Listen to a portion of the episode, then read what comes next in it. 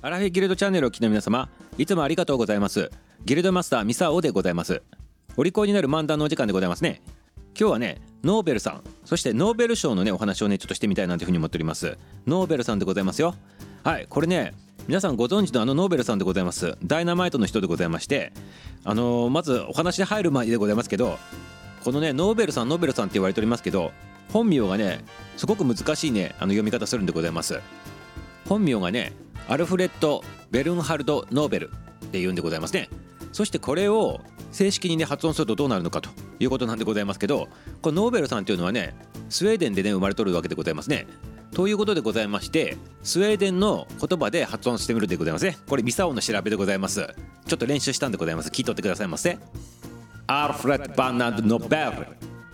はいいかがでございますか？ねこんな発音するんでございます。これねミサを練習したからね多分間違いないと思うでございますね。はい。こんな感じのアクセントなんでございますね。ということでノベルなんでございますね。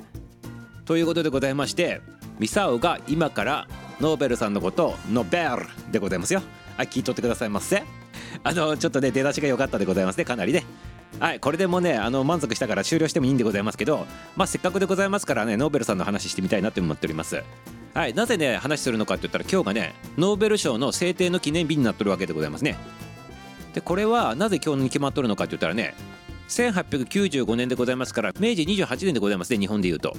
このねあの科学者であるノーベルさんが自ら開発した発明したっていうかねダイナマイトで得た富を人類に貢献した人たちにねこう与えたいというねそんなね遺言を書いたっていうことがね由来になっとってノーベル賞の性的ね美というふうになっとるわけでございますね。でこの遺言をもとにしてノーベルさんがねあの死んだ後にはねノーベル財団というのが設立されてそしてその後で1901年からねノーベル賞の第1回授賞式っていうのがね行われてるわけでございます。でこれがねすごい話なんでございますけどこれねノーベルさんのこの遺産をもとにしてこのノーベル財団というのがね設立されとるんでございますけどノーベルさんがこのダイナマイトを発明したことによって入ってきたお金の約94%をこのノーベル財団立ち上げにねあのこう投入しておるわけでございますね。そしてその金額となるやねこの当時のレートで168万ポンドらしいでございますね。これねちょっとミサを計算してみたんでございますけどこのレートの計算ってめちゃめちゃ難しいんでございますけどね。この当時の168万ポンドって今の今のでございますよ。日本の価値にしたらどれぐらいの金額だったのかって言ったらねこれね大体ざっくりでございますけど数百億円でございますね。なんならね1000億円に近いぐらいの金額だと思ってもらったらよろしいかなと思っとるんでございますけどそのね数百億円の金額を財団を作ったということなんでございますね。そしてこの数百億円の利息があるでございますね。この利息分を物理学科学生理学医学文学平和事業このね5つの分野に貢献した人たちに贈られたということなわけでございますね。だからノーベル物理学賞とかねノーベル科学賞とかねあるでございましょう。ノーベル文学賞とかねこれが要するに5つの部門に分かれとるということなんでございます。そしてその後ね1969年の昭和44年の時に経済学賞っていうのも加えられてノーベル経済学賞っていうのがねあのこうできたわけでございます。なのでね6部門のね分野あるということでございますね。ノーベル賞を受ける時にね。これがあのノーベル賞のこの中身でございますね。なので皆様皆様アラフィフアラフォ中高年の皆様今からねノーベル賞をね狙っても遅くないでございますよ。このね6つの分野をねちょっと自分の得意分野をね狙ってみたらいかがでございますかね。決して決してね遅くないでございますよ。はいそしてねあのこれノーベル賞の中身でございましたけど実はこのノーベルさんっていうのが先ほど言ったようにダイナマイト発明した人だって言ったでございますね。皆さんご存知のことだと思っております。でこれによってトマンの興味を得たっていうことで世界中の人たちから何て呼ばれとったかって言ったらね死の商人っていうふうに呼ばれとったわけでございますね。要するにダイナマイト開発して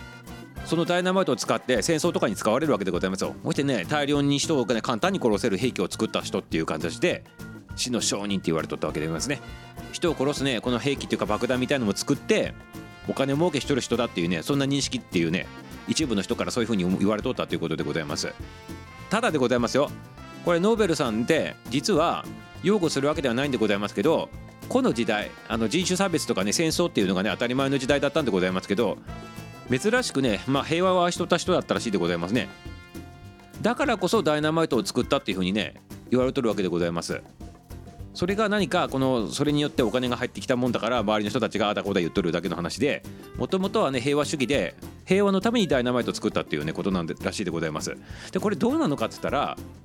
この目的なんでございますけどダイナマイトのようにねもう簡単にね人をねこう殺めることができるような道具兵器をね開発してしまえば抑止力になると思って戦争が起こらなくなるんじゃないかなっていうね。それを願って作ったっていうことらしいでございますね。これねちょっとね時代が変わってもね同じことやっておりますよね皆様ね。はいそうでございます。核の問題でございますね。核を保有しておけば抑止力になるというねことでね平和を維持できるんだっていうねそういう考え方と同じことでございますね。でこの時代それでお金儲けしたがるっつってなんかいろいろ責められとるでございますけど今ねまあへあの世界見ると核を持ってどうのこうのって言っておりますから同じことやっとるわけでございますね各国がね世界中でね。はいそんな形なんでございます。だから歴史は繰り返すというかね同じことやっぱ人間だから考えるんでございましょうこれね。そしてねその後でございますけどやはりやっぱ人間って過ちが犯すでございますからそのダイナマイトがね戦争に、まあ、主流で使ら使われるようになったということでございますね。でノーベルが思っとった抑止力になるっていうのはまあ叶わなかったっていう話なんでございますね。そしてねこれに対してノーベルさんってめちゃめちゃねやっぱりね心を痛めたそうでございます。俺の作ったこのダイナマイトが抑止力のために作ったのに実際に使われるとは何何事だって言ってね心に痛めとったそうでございますね。そしてねノーベルさんが亡くなる前にね患っとったね持病があるんでございますけどこれねニトログルセリンによってね治療することができるねこの病気だったんでございます。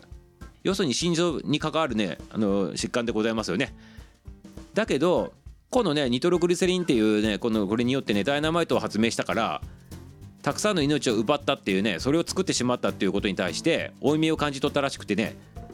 このニトログリセリンを使った治療っていうのをしなかったということで延命をしなかったということでございましたね。そして先ほど言ったように財団設立するっていう遺言を書いてから1年後にあの亡くなったということなんでございますね。はいこんな感じでございますねノーベルさんっていうのはね。平和を愛して戦争を起こらなくするための抑止力のために作ったんだけど夢叶わずと。ね。そしてそのダイナマイトが実際使われたことに対して心を痛めて。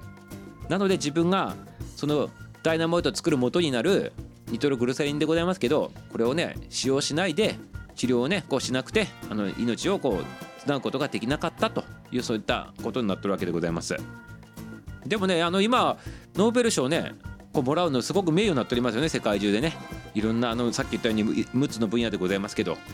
はいということでね、まあ、偉大な発明をして世界にね貢献する人たちをねこう育てとるというそんなねノーベルさんでございます。死してもなおこの平和を願ってね発展のために尽力しとるという方でございました。はいいかがでございましたか？今日もねすごく真面目にお話をさせていただきましたよということでございます。ということでね先ほどもね冒頭で言ったでございますけどはい。言わせていただいて終わらさせていただいてよろしいでございますか？はい。ノーベルさんのことをねノベルミサオでございました。ありがとうございます。お後がよろしいようで。明日も楽しみにしとってくださいませ。終わり